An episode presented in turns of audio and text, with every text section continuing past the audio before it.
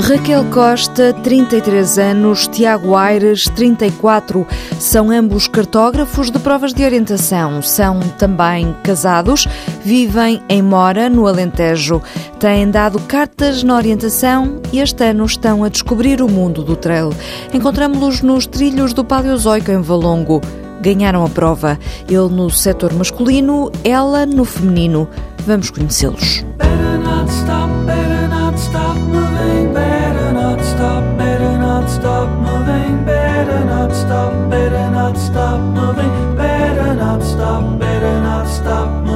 São marido e mulher. Experientes na orientação, Tiago Aires e Raquel Costa estão a dar os primeiros passos no trail e este início não podia estar a correr melhor.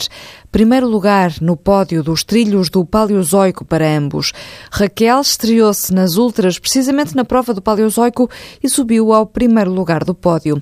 Tiago já tinha ganho os 25 km em Sicó e também as duas primeiras provas do Campeonato Nacional de Trail. O Trail Centro Vicentino da Serra e o Poiares Trail. Estou a descobrir um mundo que realmente não imaginava que pudesse ser tão interessante porque realmente fazer eh, estas distâncias dá um prazer enorme. O facto de não irmos no máximo da intensidade permite-nos desfrutar das paisagens, dos trilhos. Normalmente é muito difícil, por exemplo, numa prova de atletismo mais dita de estrada ou mais curta, ou numa prova de orientação em que uh, basta andarmos um bocadinho ou, ou, falharmos um bocadinho e parece que estamos logo uh, em stress aqui e parece que há tempo para tudo. Isso é, é muito interessante. Vocês agora estão a virar-se mais para o trail, estão de alguma forma cansados de orientação? Alguma coisa que vos motive mais aqui no trail? Uh, talvez também a idade tenha alguma influência. Eu lembro-me perfeitamente de. há um ano atrás. Aquilo que eu pensava de alguém ir fazer 50 km, eu chamava louca essa pessoa. Não me via a fazer de forma nenhuma. acabei de cumprir esta prova, que não tem 50, mas anda lá perto e portanto é uma mudança também de, de, visão da mesma realidade que é dado por vários fatores, mas não, não cansasse de orientação. Eu gosto mais da orientação como atividade do que do trail. Mas eh, também é bom diversificar e neste momento estou a conhecer novos locais que na orientação não ia lá e isso é um prazer enorme. Vocês costumam treinar juntos?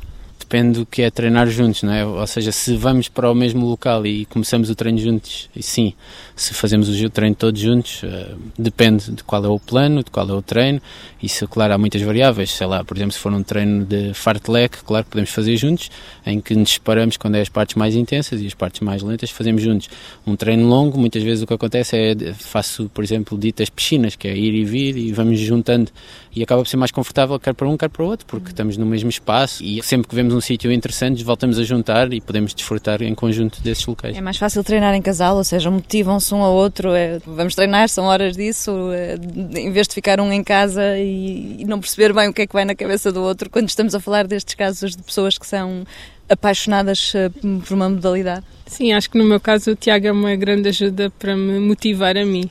Eu diria que não, não sinto que influencie a motivação dele porque ele é bastante focado nos objetivos e tem um grande gosto pelo treino. Uh, mas no meu caso, uh, o facto dele ter esse empenho uh, ajuda-me, sem dúvida. Vocês também trabalham juntos, não é? Sim. O que é que vocês fazem? Expliquem-nos um pouco sobre o vosso trabalho. O nosso trabalho é, é ir para um local, normalmente fora da nossa zona de conforto, ou seja, fora do nosso local onde temos a nossa casa, e um pouco por toda a Europa. Por exemplo, ainda no, no final do ano passado tivemos cinco meses na Noruega. O que acontece é sempre mais ou menos o mesmo. É chegamos a um determinado local, que há uma floresta, em que tem que ser feito o levantamento cartográfico. Esse levantamento cartográfico é muito demorado, é um processo muito demorado, claro. Pode demorar duas semanas, se for um mapa muito pequeno, que é raro, e pode ir às vezes para até três meses, quatro meses, se for um projeto maior. E esse, apesar de ser um trabalho que tem estas características, permite-nos, obviamente, treinar sempre que quisermos em zonas de floresta, o que é o ideal para a orientação e também para o trail. Claro que tem a desvantagem que nós temos que conseguir gerir muito bem, que é um trabalho muito duro fisicamente, ou seja, o dia inteiro a andar no monte, para cima, para baixo, que muitas vezes dá dores de costas porque temos que andar com um pequeno computador, o género de um tablet, a fazer o levantamento. E muitas das vezes fazer isto tudo e depois ter ainda motivação para treinar, como a Raquel estava a dizer, não é fácil, é preciso ter alguns cuidados no planeamento. Isso significa também que vocês passam muito tempo fora de casa, sobretudo em países nórdicos que são mais vocacionados para orientação, não é? Sim, é verdade. Este trabalho faz com que uh, andemos por aí. Isso qual, permite... qual é assim o país em que vocês mais gostam de trabalhar? Pessoalmente, talvez na Suécia.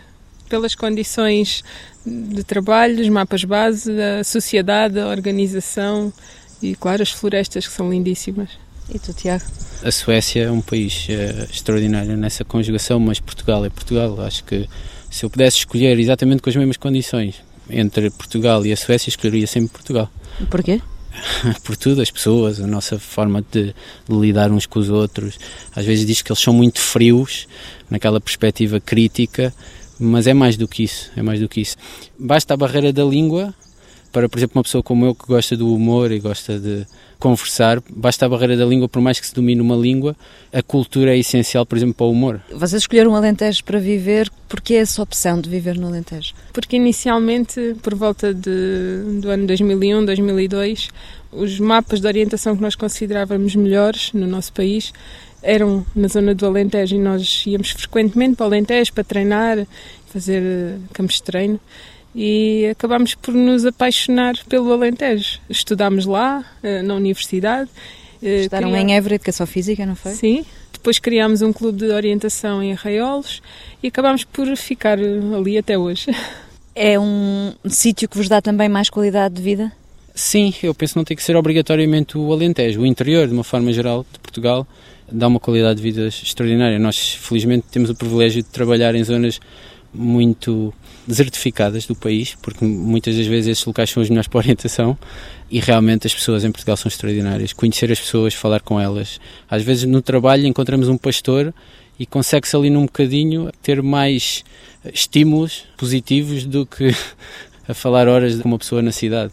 É, é, impressionante. A simplicidade, mas ao mesmo tempo o querer dar tudo o que tem é, é incrível nessas zonas do país. Mas que tipo de estímulos é que tu consegues uh, aproveitar, por assim dizer, dessas pessoas?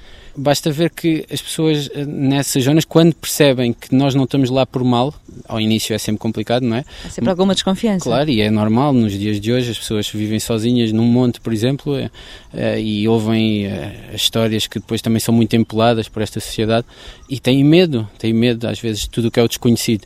Mas por isso é que nós sempre que vamos para essas zonas tentamos ir com alguém que já conhece essas pessoas e que nos apresente, porque nós quer queremos, quer não, vamos andar pelas propriedades, andamos a bater o terreno todo e às vezes temos que estar perto da casa das pessoas onde elas sempre tiveram e é estranho estar ali alguém. E Mas, não convém que vos soltem os cães, não é? Claro, não, e apareçam com arma, todos esse tipo de episódios já aconteceram, não é? É, é preciso ter cuidado com eles, mas por isso é que eu digo, a partir do momento que se consegue uh, quebrar esta distância de segurança, que é normal que exista, as pessoas, de uma forma geral, são super uh, simpáticas, amáveis, querem logo estar ali a conversar sobre as coisas mais rotineiras, mas que muitas vezes são as mais interessantes, não é?